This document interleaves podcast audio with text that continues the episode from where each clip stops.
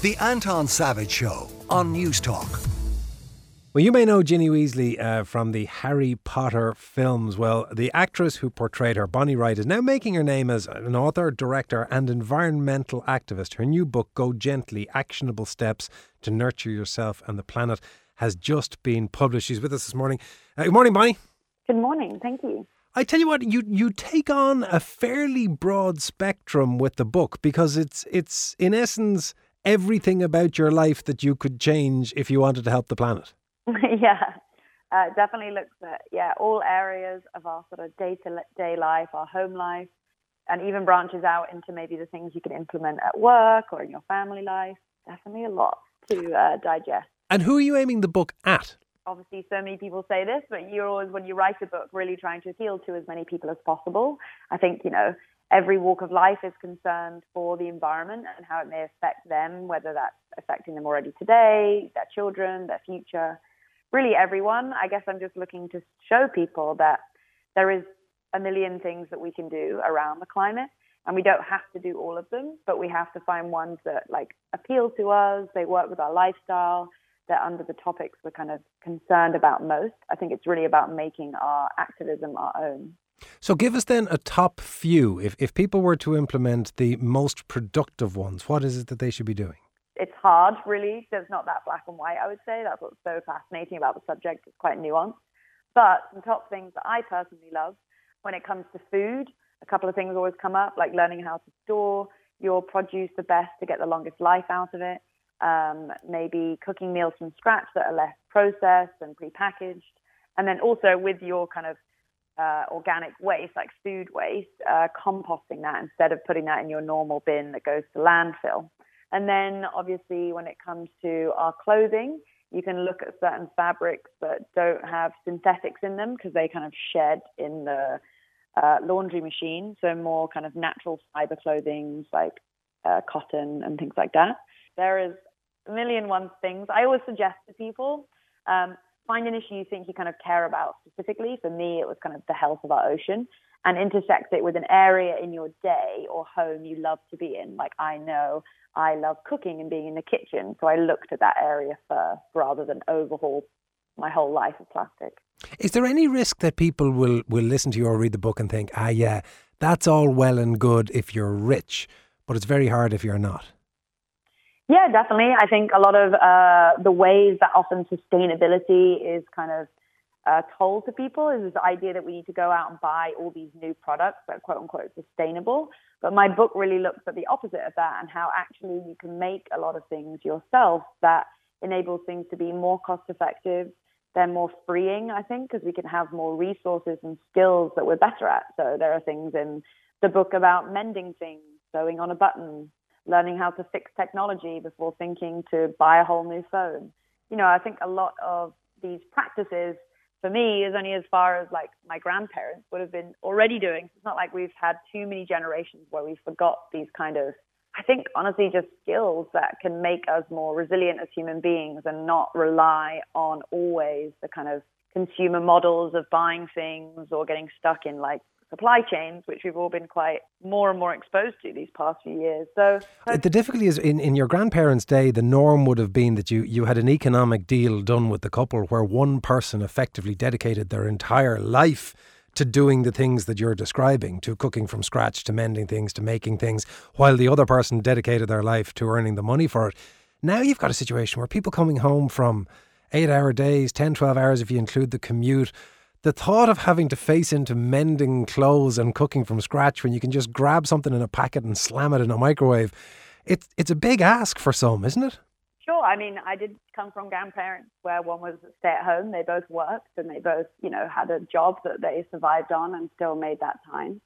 I think also I agree. Of course, there's a million and one things that are on the higher agenda for people. And my book and my idea is not about doing everything. And it's not about thinking the minute you take on some new tasks, you have to be this perfect environmentalist. I think that is a damaging way to look at it because it's not obtainable for people. I think our capacity for these actions can change from week to week according to the mood we're in, the time we have, the budget we have. I'm definitely not asking people to commit to all of these things. It's just finding the little small wins and connecting to these greater issues, and it's a kind of slowing down, like you say, in most of the way that things have been taught for us to be cheaper and easier is convenience, grab things to go. But actually, a lot of those things can be sometimes more kind of more expensive.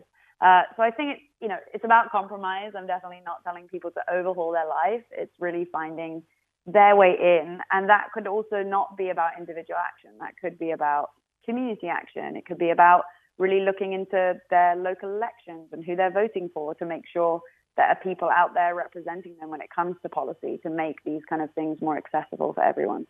It's it's one thing for you to have decided to live your life this this way and to try to be as sustainable as is possible. It's another to go to the extent of saying I am going to advocate for it and try to convince others. What made you make that step? What was the, the catalyst for you to say that you wanted to change the attitudes and behaviours of other people? For me, know, I have the privilege of uh, a platform, you know, from Harry Potter and having that through you know, social media, connecting to people. And there was so much of the time where I would share little tips or different things I've been doing with organizations like Greenpeace.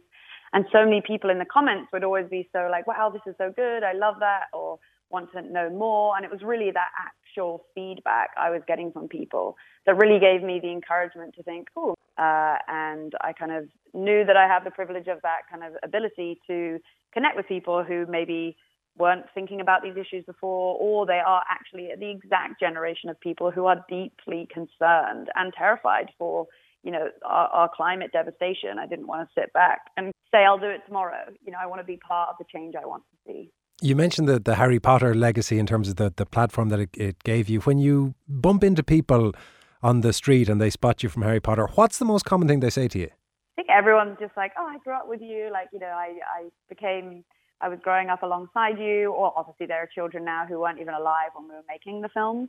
Um, but it's always just a fondness, I think, always like a, a really warm place in so many people's kind of memories. Uh, and that pure escapism that I think the films can be for people, like that real kind of home that they find. Uh, so that's always lovely to hear that. Does anybody bring up any of the controversy around J.K. Rowling? Uh, no, not really. I mean, everyone just thinks about the beauty of the books and knows that you know we can all be separate from those things, even though we we're connected by that Harry Potter. Do you think there's any danger in, in the position that you take that um, it'll make aspects of your career difficult to follow? I think about Leonardo DiCaprio and the public statements that he makes about the environment, and then the opprobrium that he gets poured on him when people see him taking long haul flights or shooting somewhere that requires diesel generators to power the lights and all that kind of stuff. And they end up saying, well, how can you live that way while proselytizing for these set of behaviors? Is there any chance that if you get offered a big role that requires you to fly around the world to do it, you'll think maybe I shouldn't. Yeah, I mean, all the time when things happen, we obviously have to think about, you know, the bigger picture of everything. Uh, I think often too much of the time we can often want to trip, you know, the media and public often want to trip people up more often than celebrate good things. You know, I think what he does with his uh, position of power is incredibly inspiring. And I think it's more important to sometimes I don't know. I mean, yeah, we, but I think things shouldn't be about shaming people. I think things should be about sort of just supporting where they can. And I agree that we should take into those things into account. And I think I do. Um, but yeah, I don't know what more I can say. I think everyone's, you know, their own self. I can't really say something about his life. Um, but yeah, I take things into consideration and uh, it's important to me. And it's important to not only just the traveling, but like the practices that set could be doing and what they're doing about waste and what they're doing about how they're interacting with maybe the locations and the landscape. Give us the single quirkiest sustainable action that people mightn't know about. If there's one where you would say, okay, here's one that is the arguably the most entertaining of them all, what is it? People always laugh that I make my own toothpaste. Um, okay, or... that'll do. No, I, okay. you, you had me at toothpaste. Eh, how does one make one's own toothpaste? Yeah, well, there's three basic ingredients, which is coconut oil, bicarbonate of soda, and peppermint spirits, and they're all pretty easy to get uh, ingredients. Um, and you just literally mix the three together, and you brush your teeth, and there we have it. What do you keep it in? Because I, I, I struggle to imagine toothpaste not coming from a tube. Yeah, well, it's just easily from a jar. You just scoop it out and put it on your toothbrush. Um, so yeah, easy things to make things just because that's always with like with like a little knife. Uh, I usually just use the other end of my toothbrush to get it out. and the combination of the oil and the bicarb, does it make it a very foamy experience? It's definitely not foamy, but that's just the kind of idea we have of toothpaste, I think, or cleaning things like face wash that it needs to be to work to be foamy. Is it? Um, so no, it's not foamy. Is it true that you also scrub yourself with coffee grounds?